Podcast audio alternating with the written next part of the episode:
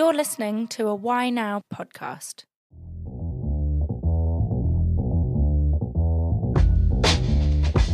This is Golden Nuggets Podcast on whynow.co.uk. I'm your host Al, and I'm a PE teacher of 15 years. This podcast is about interviewing key influencers in education and giving them a platform to deliver their story. I want to explore why and how they do what they do to better inform parents and pupils on their education journey.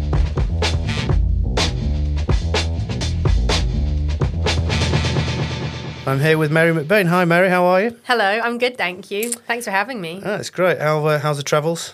Pretty good. Yeah, flying over the pond. I did, yeah. But Yeah. I got a whole row this time. So All I right, a whole row? Slept. Yeah, whole row. Was, um, was it business class as well? No, I wish. No, no, economy. Economy. but when you can lay out like you're on a bed, it feels Yeah. like first class. Well, thanks very much for coming. I know uh, it must have been pretty tough uh, with the jet lag as well. So Yeah. uh, thanks for making it in this morning. Um, so we're going to talk about the purpose of sex education.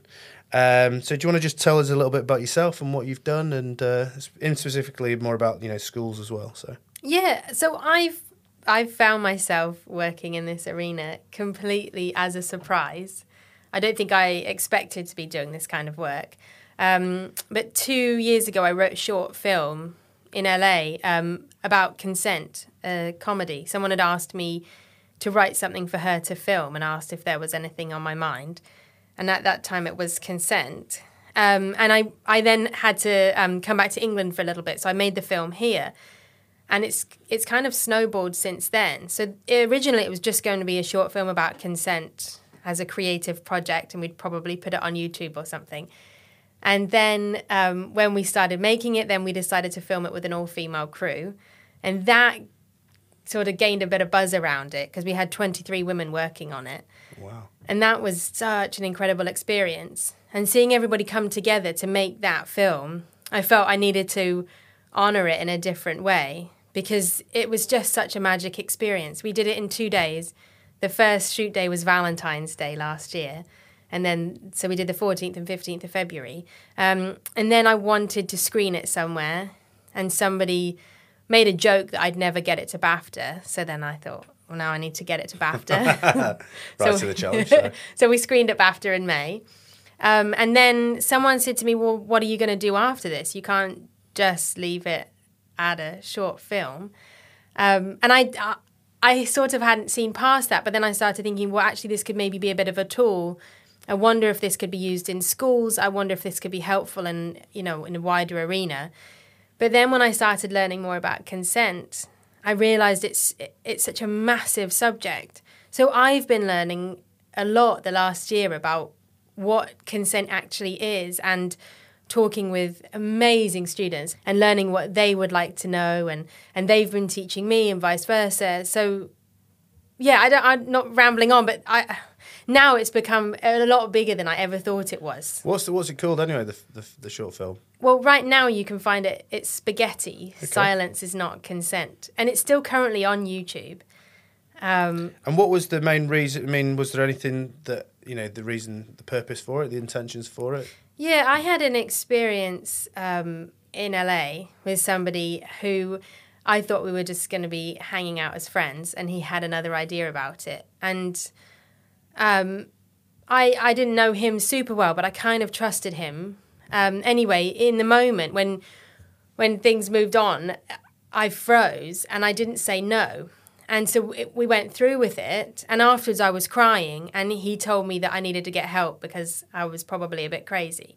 But I knew that I was upset and really upset. And I'm I I've been through a fair amount of stuff. I can I can move through a lot of different things, and I'm not someone that breaks down easily. But after this thing with him, after I couldn't stop crying for the next couple of days, and I didn't understand why because there was no physical struggle. At no point had I said, No, get your hands off me, stop. But I had frozen, completely frozen, and just gone quiet. Um, and so afterwards, I thought, Well, I want to understand what happened because it wasn't. He was definitely he was making fun of me quite a lot in the moment, and li- like it wasn't like a nice experience, but at the same time, it wasn't what you imagine rape or sexual assault to be. And so I asked him if he would meet me for coffee. um, that following week, and we met up, and I think he thought it was an extension of what we'd been doing before. And when I said to him, "Look," I was really upset about what happened, and I don't think I don't think that was right. And he said, This is where I leave, and stood up and got pretty mad. And then again told me I really needed to get some help because at no point had I said the word no, and therefore it was not a question of consent. But for me, I didn't say yes. And so that's when I started to get really interested in this area. I was angry, I was upset, I was really frightened. But yeah, he was right. I'd never said no. So was this a question of consent? And I had to go to a clinic and get tested and have like a full sexual health test. And they asked me what had happened, and I told them, and they said I needed to report it to the police. But I didn't want to because I was scared and I thought that it was unfounded and it and I, I don't know I couldn't really see I couldn't really see why should go to the police about it. But then I've talked to another couple of guy friends and they've said no, if a girl goes quiet and freezes, that's pretty clear no. So with going back to the moment where obviously you froze, um, obviously it must have been very traumatic for you. Is there if you were to repeat that moment again and you were to explain how you were feeling, Mm. what would you say to the guy? Well, I think there was a moment when, so when I first met him, I thought he was just a really nice guy and he was really interesting. But then there was something, I had a gut feeling about him and I ignored it. And so hopefully now at this point, if I got that gut feeling again, I wouldn't have even gone on this, this day trip with him. I I would have just listened to my gut and thought, you know what, that's my instinct telling me that something's not right and I probably shouldn't be hanging out with him anyway. So hopefully that. But but if it had got to that, I think now I don't I I'm at a place where I wouldn't need his validation or his approval and I would have just said no and I would have hopefully just moved out of the way. I don't really With with in particular him himself though, Mm. um, I think if we're going to talk about dialogue, Yes. um, and we're going to talk about consent, um, we've got to look at sort of the issues around developing that and educating people. yeah. What exactly would you be educating kids who are in their adolescence now about dialogue? about being really clear. So I think a lot of what I do I deflect with humor a lot in my life, and I do work a lot in comedy and now in stand up, and I, I'm not very good at conflict. So I would I would usually start making a joke or making light of a situation, but I think it's really important on both sides of it to be really clear because I think a, over a space of 10 years this happened to me three times. And that's why I decided at this point I needed to do something different and and and really speak out and try to change things. Because the first time that it happened to me ten years ago, um, I did say no, but the guy told me that afterwards because he he messaged me the next day and said he had a great time. When could we do it again? And I wrote back and was like, "We, how do you think? How can you possibly think that last night was good?" I said no.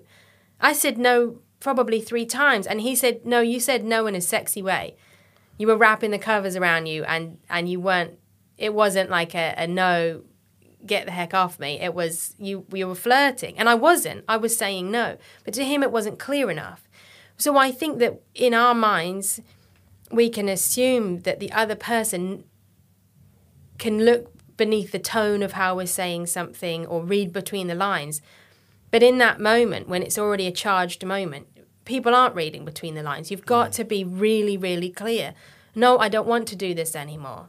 Or I'm, you know, I know that we've both found ourselves in this situation, but I've changed my mind. Mm. I'd like to go home now, or I, we need to stop here, or whatever it is. But I think you've, you, whatever words you use have to be so clear. And I think this, the thing that I did with spaghetti, well, I was so keen not to not to victimize anybody and not to put blame on anybody because I do think that there's responsibility on both sides of things. I think on one side we've got to be very clear if we've changed our mind if we don't want to do it anymore, but on the other side you've got to ask questions, you've got to check in with the person. Because if the guy, the last guy that it had happened with with me, if he'd have said, "Hey, you okay? Do you still want to do this?" Maybe that would have also given me an opportunity to even just shake my head or like it, I felt like I lost my voice. I think um, talking about like going quiet or freezing, um, in terms of that self worth and confidence, I think um, I think exploring that would be quite interesting. Yes. So the, there was a study uh, about recent divorce statistics, and forty-two percent of marriages in England and Wales divorce. Um, nearly one in five secondary school children have been severely abused or neglected in childhood. Uh, this is an NSPCC report that also reports that almost a million secondary school children have suffered from physical violence and neglect and forced sex. Um, it also found that 18.6% of the 11 to 17 year olds it spoke had been hurt by a traumatic attack or neglect, and 7% had been hit, kicked, beaten, or attacked with a weapon. And parents or guardians were responsible for more than half of the adult violence. So, obviously, that's quite a hard hitting report. Um, and I suppose, you know, if we're going to deep, if we're going to divulge into this, how do we therefore develop self worth and confidence for some of these children who have been in those situations? Hmm. Um, I those are scary statistics, but hmm.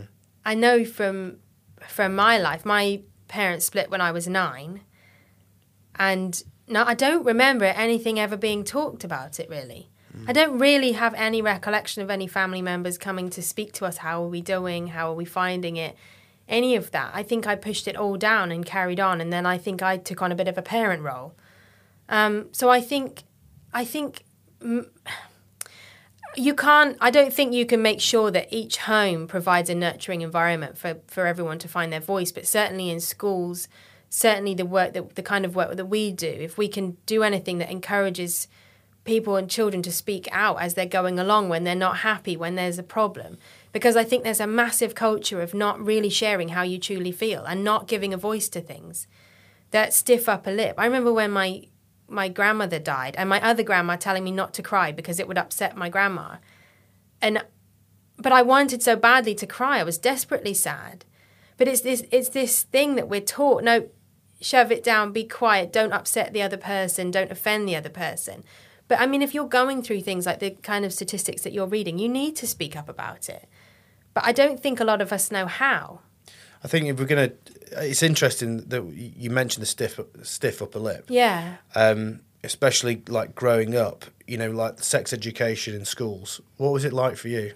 What actually happened? I don't I don't remember loads about it. I remember a few different teachers. We had one teacher who was so embarrassed that she told us that she told us the page numbers in the textbook and if we wanted to go home and read them that we could. And also she didn't believe oh, I can't remember. She had she had a different belief system, and and it was something to do with not believing in evolution, or I can't remember what it was. But she wouldn't teach it, and was also too embarrassed to talk about it. So we were told that we could go home and read it. And of course, we didn't.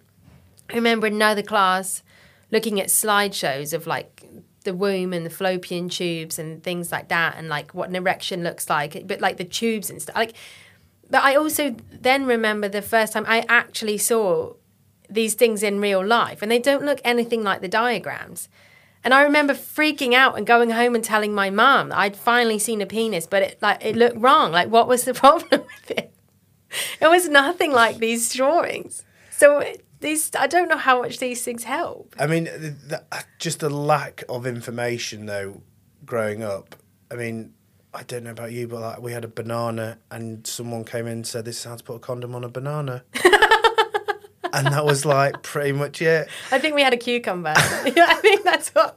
I, mean, I was like, so this is it, is it? This this is this is the thing. this is it. That's my whole sex education. Not about dialogue or consent or about building relationships Or pleasure. or pleasure or, That- or being a nice it- thing. Yeah, you know. that it can be good.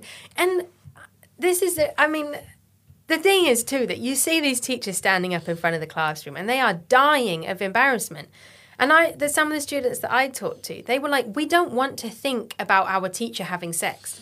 That is so uncomfortable to us. Mm. So as soon as they get up there and they start talking about sex, we shut off. Mm. And where I've been going in and talking to these students, but I'm not their teacher. I'm I'm I can go in and be somebody that they don't really know, they don't know loads about, but I'm I I'm pretty good at talking to anybody, and I don't really get that embarrassed about stuff.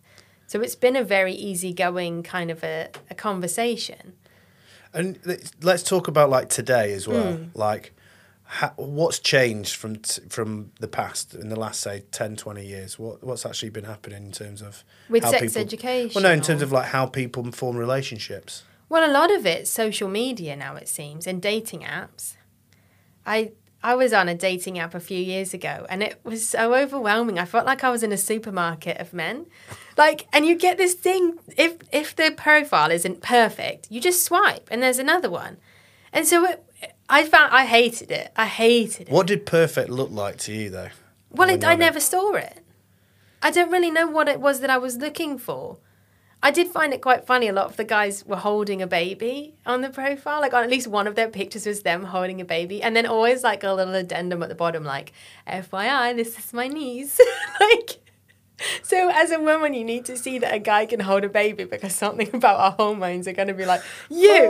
Oh. when they always had to put a little thing, not my kid, but I can hold a baby. the whole thing was just oh. ridiculous. Oh, that's brilliant.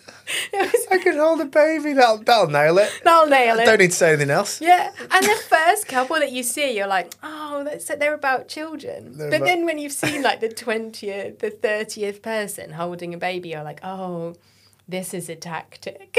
That is crazy. I mean, I never really. I think I was I was already with someone at the time, and and so it sort of passed me. But you know, I think that is something that uh, as well, like online as well. Like, I mean, I know the, the porn industry, for example, like porn is just rife mm. everywhere, and that is Yeah. obviously a big problem. and the type of porn. You're not seeing a. There was a, a girl called Annie Baker. She's in LA that I've just been meeting with, and we might try to collaborate on something. But she's made a documentary called "Who's Your Teacher," and it's a lot with adult film stars because they are getting overwhelmed with questions from teenagers and young people asking them about sex and what they're supposed to do and how they're supposed to do it and is it normal to want to do these things? And they're like these films aren't for you. You're not the ideal demographic. We're not supposed to be teaching you. And so she's done this whole documentary with these um, with these adult film stars and they're saying like it's called Who's Your Teacher because it's like, well, who's who's te- why on earth are you learning about sex from porn? Like you might you might choose to have that style of sex, but that it's I think it's influence. There were some of the girls that I was speaking to that are so nervous to have sex because they think that they've got to do it in the way that they do in the in these porn films. Mm. But a lot of it is looks like rape. Yeah, I mean, where do you even start with that? I mean, that's I think. th- yeah, I mean, if that's what they're actually doing and watching and being influenced by, then um, you know maybe there's also a responsibility for the adults at home to control the filters that are going on in the Wi-Fi. But then again, if they're on the phone and four G, then how can you stop it? You can't, or at least have a conversation and be like, you're probably seeing this stuff, but this isn't what all sex has to look like. Actually, sex with love, sex where both people are enjoying it, is probably still good sex. Um, and a lot of these these films that the that are being watched, the woman looks genuinely in pain, genuinely scared, tied up. And again, this is a style of sex you might want to explore but it's not what you have to do. And I think, and I was also talking to some guys too that they're feeling like that they have to be like that in the bedroom as well. That if they're soft and gentle and talking to the girl and being loving, that there's some that they're not stepping up as a guy. Which I so I think the whole thing's getting pretty confusing. Yeah, I mean that that sounds. It, what I find interesting is is the s- sex education on Netflix, right? Mm. So a lot of people have probably watched it, Yeah, I've totally binged watched um, and each of those characters, if we just quickly whiz through them. So Maeve Wiley, she's a trailer park mum's a druggie, dad's not around. Eric's uh, gay, he's a Christian. His family find it difficult f- to accept who he is. Um, Otis, his dad ran away. Mum was a sex therapist, so there's a lot of neglect there. He has a resentment for his dad. Adam Groff, whose dad who's headmaster, mili- Bit of sort bully. bit of a bully, military. He's now actually probably gay um, by the end of that second series, um, but never realised it. Um, Jean, the mum, obviously of, of Otis. Uh, Aimee Gibbs, who was the promiscuous girl who whose parents were never around, hosting all those parties. And Jakob, who's the Scandinavian dad, was a single parent dad, lost his wife. Jackson had two mums, the school jock, um, but then wanted to pursue an acting career rather than swimming because he'd been forced down that route. Um, there's also there's a common theme there. There's a lot of neglect going on, and the impact for the children's lack of ability to communicate, Yeah. and hence why Otis was providing that service because he Yeah. found there's a niche in that market, Yeah. and then his mum came in to find that there's a niche, and actually, I thought it just They, they do very well at covering the whole gamut of subject matter, I think, Mm. and do they do it really well, and a very it seems very realistic. Not that English schools look the way that I mean, it was a hybrid, wasn't it? It was a hybrid between like a US slash UK set in South Wales. yeah. So Apparently, it was because they a lot of TV shows when they show English schools they look very depressing and grimy and gritty, and they wanted to use what in America they seem to make it. It looks great. It glorifies it. It's colorful. It's it, it's exciting. They wanted to put that feeling into this school hmm. that these kids go to, but they they do do very well at, at, at addressing these subjects, and I think that also comes back to the kind of style of so I feel like still it's very biological the sex education that we're getting. Whereas here they, they do it in a, in a completely different way where they touch on lots of different subjects but not through diagrams.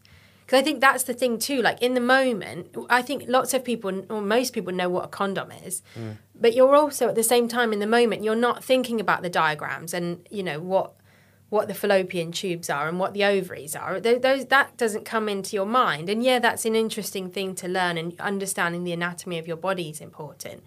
But this this TV show, and I think the way that we need to start addressing it is in the real life way, like how people are actually interacting. What I think we need to talk about sex in a in a much more relaxed way, because good sex is great. And sex where pe- both people are comfortable with each other and confident with each other, it's fun. It should be fun. But it also can be really embarrassing. There's weird noises, things look weird. Like, it's not, things don't look like they do in porn most of the time. And our bodies aren't always like that. And I think learning that that's all, not like all of it is fine, it's all normal.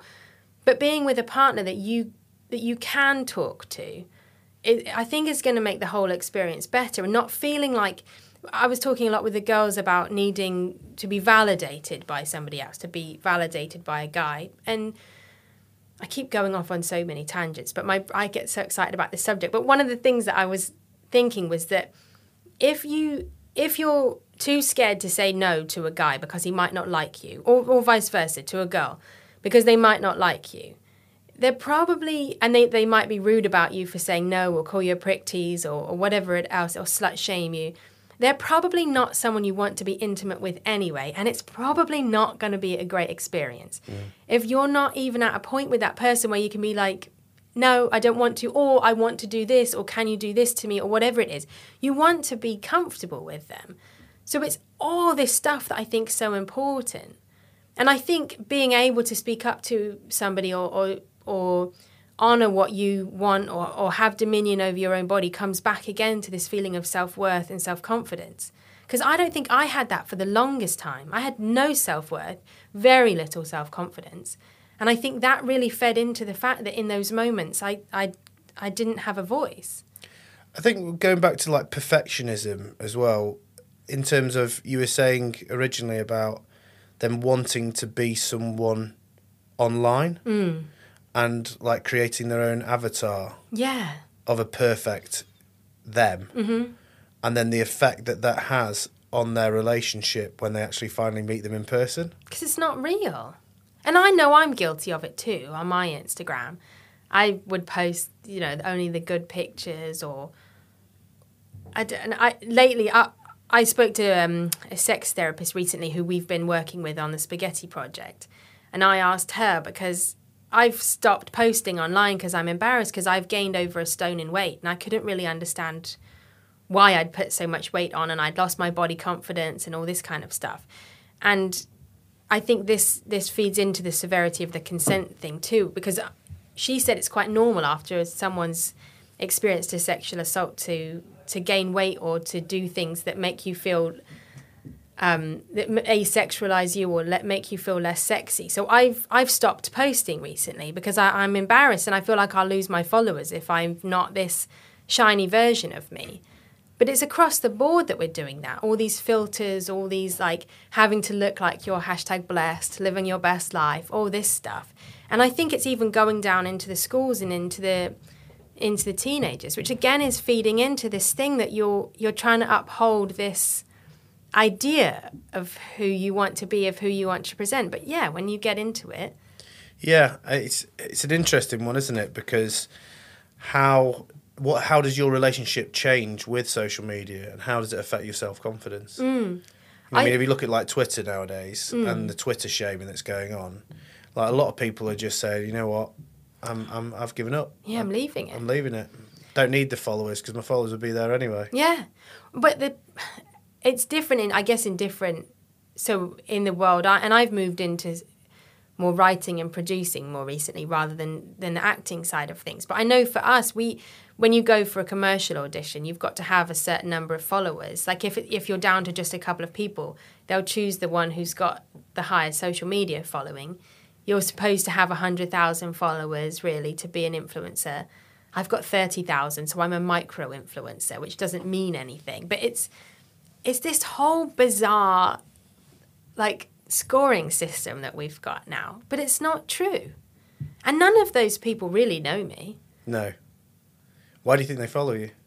Well, because I'm Little Miss Jolly on there, and I think I was always doing posts of me laughing and doing. I mean, it's quite a relaxed profile, but I think a lot of the times I did, I was putting forward this shiny version of my life and the pictures of me on the red carpet and things like that. But actually, at that time, it was right after this thing had happened, and inside I was really sad. But you would never know it. No. Tell me about um, a story when you've so because it's quite interesting to know about what current day dating's like.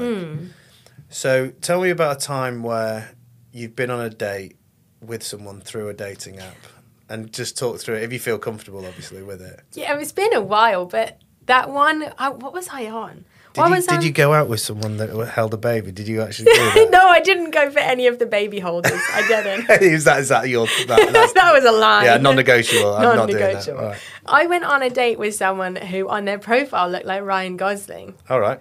but then in real life, they did not. And, Like- and so okay, so we sit down, right? Yeah, we we we bantered a bit, and having good banter is very important to me with somebody because I think you've got to. You want to have a have good fun and jokes with somebody. We talked a bit back and forth. In his profile, he looked really interesting, well travelled. Um, his conversation was really good, and I got there, and and not the Ryan Gosling thing is very superficial. Uh, being attracted to someone is a part of it, but there was a whole thing that I thought he was going to be really fun.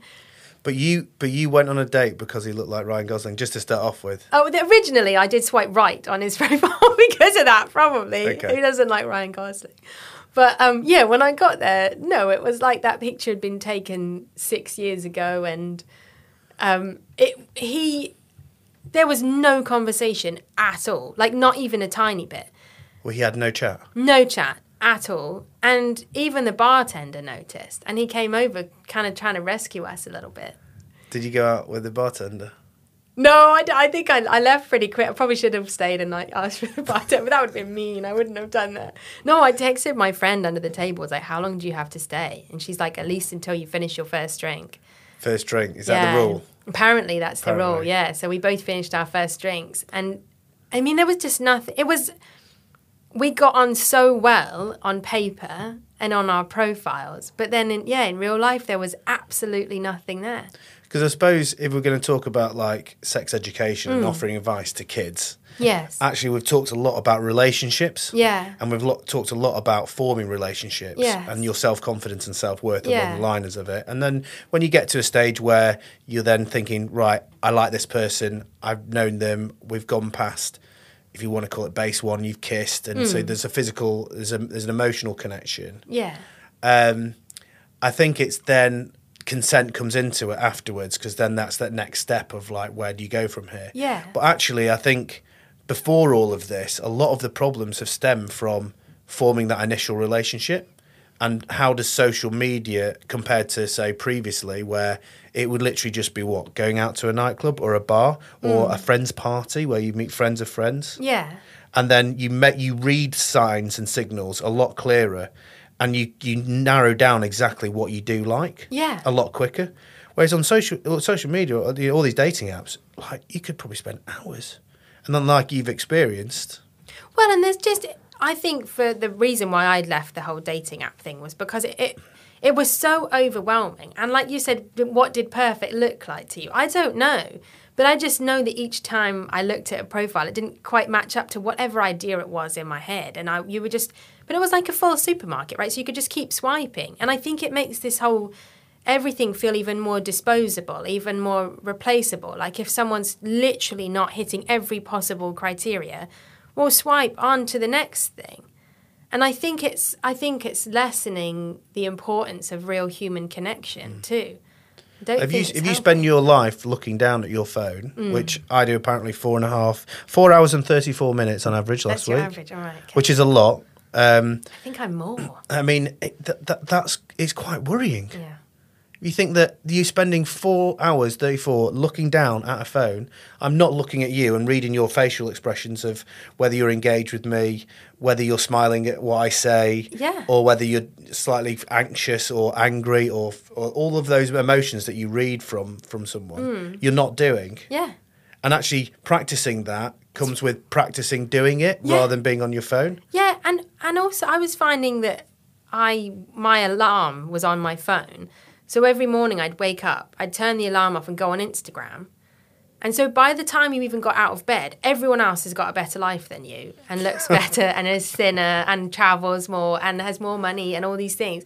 But I don't know, I've just gone off on yet another tangent. But um, I, it, it, you can spend so long just scrolling through Instagram without actually just picking up the phone, making a phone call, or hang. Like, well, I was in a restaurant the other night, and there was a mum and dad and the two kids, and they were there for quite a while, and not once did they talk to each other. Yeah, Each person was on the, the two little girls had um the the littlest one had an iPad, the next one had a phone, and then the mum and dad were both on their phones. It was so sad. And then finally, the dad paid the bill, put away his phone, was like, "Ready, everyone," and they left. And I was like, "This is crazy." But I, I also worried that the new generation are getting their information from their phones rather than their experiences. Yeah. of actual personal experience of meeting people. Now, obviously, with a lot of schools now, they're banning phones throughout the day, oh, okay. um, which is a positive move. Hmm. Um, but again, you know, how restrictive, you know, are they allowed to use it at lunchtime and break time? Are they allowed to, you know, do they use it at night time? Do they watch stuff before they go to bed? Do they scroll on Instagram just before they go to bed? What? How does the light affect their brains? yeah, There's all lots, of this you and our eyesight. And what do we need? I mean, I got my first phone at fifteen. Nokia 3210 if you're asking. Was- I had a Bosch phone. The brick. so- The brick. I had a bright orange Bosch Yeah. phone that was like this big and very heavy. Um, but yeah, 15. And really, I suppose all you need is when you're out and about to be able to call home and let them know where you are. Did you have a pager? I did, and I wasn't allowed a pager. Not a pager. I remember one of the guy friends we used to hang out with, someone called Laurie, he had a pager, which I thought was so cool. He used to wear it on his belt. Mm. Yeah. And his mum texted him when it was dinner time. Can you imagine nowadays a little page from someone's back there? Yeah, "Oh, something like gotta go home. Mum's calling. so. We weren't allowed it. We weren't allowed anything cool. No. Not fair. Imagine you're on a date, right? You're 18. Uh, uh, Time's Mum's up. calling. Yeah, so sorry about that. Gotta Ne- go. Next date. Next. Yeah, I, it's becoming really weird, isn't it? Yeah. And I, I remember when I was in Atlanta a few years ago and I was teaching, and two of the kids came to the class and they were like, they were in like in disgrace. And I, after a while, I was like, "Are you two okay? You're not like your normal selves." But they'd got caught sexting each other, and they were like thirteen or something. I'm not sure if a picture had been exchanged. I, I don't know, but I feel like that's pretty common. Like with Snapchat, you know, when people were Mm. were sending each other naked pictures and things, and Yeah. then it being shared around school. Yeah, I mean that that's and that's the whole problem with social media, isn't it? But um, I think it's sort of you know, like we've discussed, like you can draw upon like all the negatives and all the rest of Hmm. it. But I suppose f- for this, it's more about how can we inform kids of the future Yeah. about preparing them better for relationships, um, Yeah. and then the positive messages that we can give them. So that we don't make it this daunting, horrible thing. Yeah. Um, and let's not just talk about the physical side, which only schools really, you know, I know schools are progressing now and they're talking more about the background stuff, but actually, with, it's a lot about emotional connection, isn't it? And so, what can we give advice now yeah. that we can go, look, if I'm gonna, if you're going to give advice to the pupils of tomorrow, you've got three points to give. What would you say? Oh, crikey. Put you on the spot. Well, I think one of the things is accepting accepting the way things are now, right? We're not going to mm. get rid of Instagram. We're not going to get rid of Facebook. So encouraging people to be honest about what they're putting out there. I think like you were saying learning to have open dialogue, open conversations. I think I would talk a lot about the gut instinct. I think that's a strange thing to try to teach, but we all have a gut instinct. We all have that feeling of you know, if you're when I was little, I think I must have been five or six, we had a teacher that said, if you ever do something that you can't go home and tell your mum about, then you probably shouldn't be doing it. So I just told my mum everything. But like when you were about to do something wrong, you had a gut feeling about it. You knew, oh, I shouldn't be doing this. So harnessing that, learning about that. And then also not not being shy about talking about what you want, what you like, because that's going to make a better experience too. That's not three points, but the th- what would the three points? Three be? words, maybe might be say honesty, Honesty. Being honest to yourself? Yeah. being kind to others. Valuing yourself, valuing what what you really want, Okay. which is hard, but learning how to do that. I, yeah, I keep thinking Being true to yourself. being true to yourself. Okay, being honest, being true. But then being true to yourself, that's a process, isn't it? Hmm. Like learning to listen to yourself, spending time on your own, spending Hmm. time in silence, not just on your phone, but being with yourself, Hmm. I think is important. Um, what else should I say? I don't know. It's hard because there's so many things. Spend I less think time on your phone. Yeah, I'm so guilty of that. I don't even want to look at what my average is. I think I was already on Instagram today, like on the way here, but Why don't you try and talk to someone you don't know each day? That would be a cool thing to do, wouldn't Try and interact with someone that you don't know on the street, in your community. Get to know them. Yeah, or in your school. Yeah, like you said, in your community. Go outside of your usual bubble. Because that way you'll that's what happens, isn't it? When you meet when you try and find someone new Mm. and you find to make you know, make a new relationship with them, you've got to go through all that process. Yeah. And I agree. I think that's a really nice one. I, I guess I did that with the taxi driver today. I talked to him a little bit. Actually, was trying to practice. he was like, What are you doing today? And I was like, Well, I'm going to talk about consent and sex education. What did he Probably- say? It it was a bit uncomfortable after a while because then we was talking about puberty and like. I still find the word puberty so uncomfortable and all the words associated with it. I don't think that helps very much. Yeah. I mean it's really bad, isn't it? Puberty, I, I just think of the word pubes. I know, and even and it's that's bad, isn't it? I don't, I don't, you know, but then you know, why should we? Be, why should that be an issue? I don't know. Well, I suppose because you're not like, especially for women, you're not supposed to have pubes, are you? Because if you're supposed to look like a porn star, all this stuff. there was um, I asked one of my friends today, who's a sex, he does sex education, goes around schools, and I was like, "What do you think is the problem, and how do you think it? What do you think needs to change?" And he said a lot of the students that he asks says it's too little, too late, and too biological. That it's, you know, it. I, I do. I think you have, yeah, like we were saying earlier, got to teach the science of it because understanding that. But like even periods and stuff, it's still embarrassing. I'm 35 and I'm mortified when I have to go in and buy like pads and tampons. I hate it. I always have to add other stuff into the basket, so I'm not just going to the checkout with those things. But every single woman in the world get well. I'm sure there's some ex- exceptions, but pretty much every single woman in the world has this almost every month for however many years. Why is it still embarrassing? Yeah, I, yeah, why is that? I mean, I'm obviously not a female, but I I never I have don't to do know. that. It But feels there's so much shame about it, like you've got to hide it. And God forbid every, anyone knows that you're on your period. We used to call it secondary school. We used to call it your birthday. Like we would say, "Oh, it's my birthday," and do you have a present? Meaning, like if you've if you got your period and you forgot to bring a pad with you to school, you'd ask people for a present so that the boys wouldn't know you were on your period. Like it was mortifying. Wow. Yeah, and it, I don't know. And then like, I remember it uh, when I was at university, and there was this this kid, or kid guy, whatever, and he was he was in our friendship group, and him and this girl were were getting it on, and they were making out on the dance floor, and he asked her to come back, and and he she said to him, "Oh, you can't because the painters are in," and then he came back and he was like, "Wow, they work late." Like, why, why is the decorator still at her house? It's like two in the morning. We were like, uh, no, she's got a period. yeah. Well, like Aunt Flo's in town. Just Aunt Flo, Aunt uh, Flo, or like uh, I can't. Or oh, it's the time, and everyone gets so embarrassed about it. And But is it the fact that we have to say that? Do you know what I mean? Like, people feel uncomfortable, so they have to use a phrase Hmm. to be politically correct or to, to to be the British thing, isn't it? Of not being so direct with things yeah, and not making sort of other people uncomfortable. Yeah.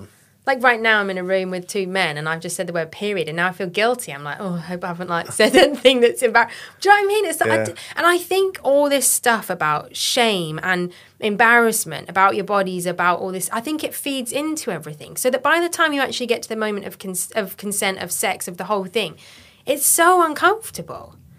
Like all the, I, I think that we should be able to. I mean, there's, I don't know how much you can teach and, and whatever, but I think letting like we were saying earlier like understanding that certain things that your body does is normal. Like a lot of women get pms it's normal. Mm. Like it's i don't know why it's it's still such a shock. But I think normalizing it ultimately does allow it to be comfortable to talk about. yeah. So hence why, like in sex education, for example, the Netflix series, Yeah. There was lots of gay relationships, and so lots of gay kissing on there, and so they're trying to normalize it. That is something that happens, which is great. Mm-hmm. Yeah. And so it's you know for the kids coming through the system now, they'll be like, so what if some two guys are kissing or two Yeah. girls are kissing? Doesn't matter. Why is it such a big deal? Whereas maybe possibly when we were growing up, you didn't. It Oh. wasn't really on television, so it wasn't Definitely not. normalized. So then when you saw it, definitely queer as folk do you remember that Queer as TV Folk, show? yep. I, re- I found out years later because i used to love watching that show but i used to i had a tv in my room and i watched it on the, the lowest volume possible just the one bar of volume and i sat right close to the tv and like holding the remote so in case my mum walked in i could change the channel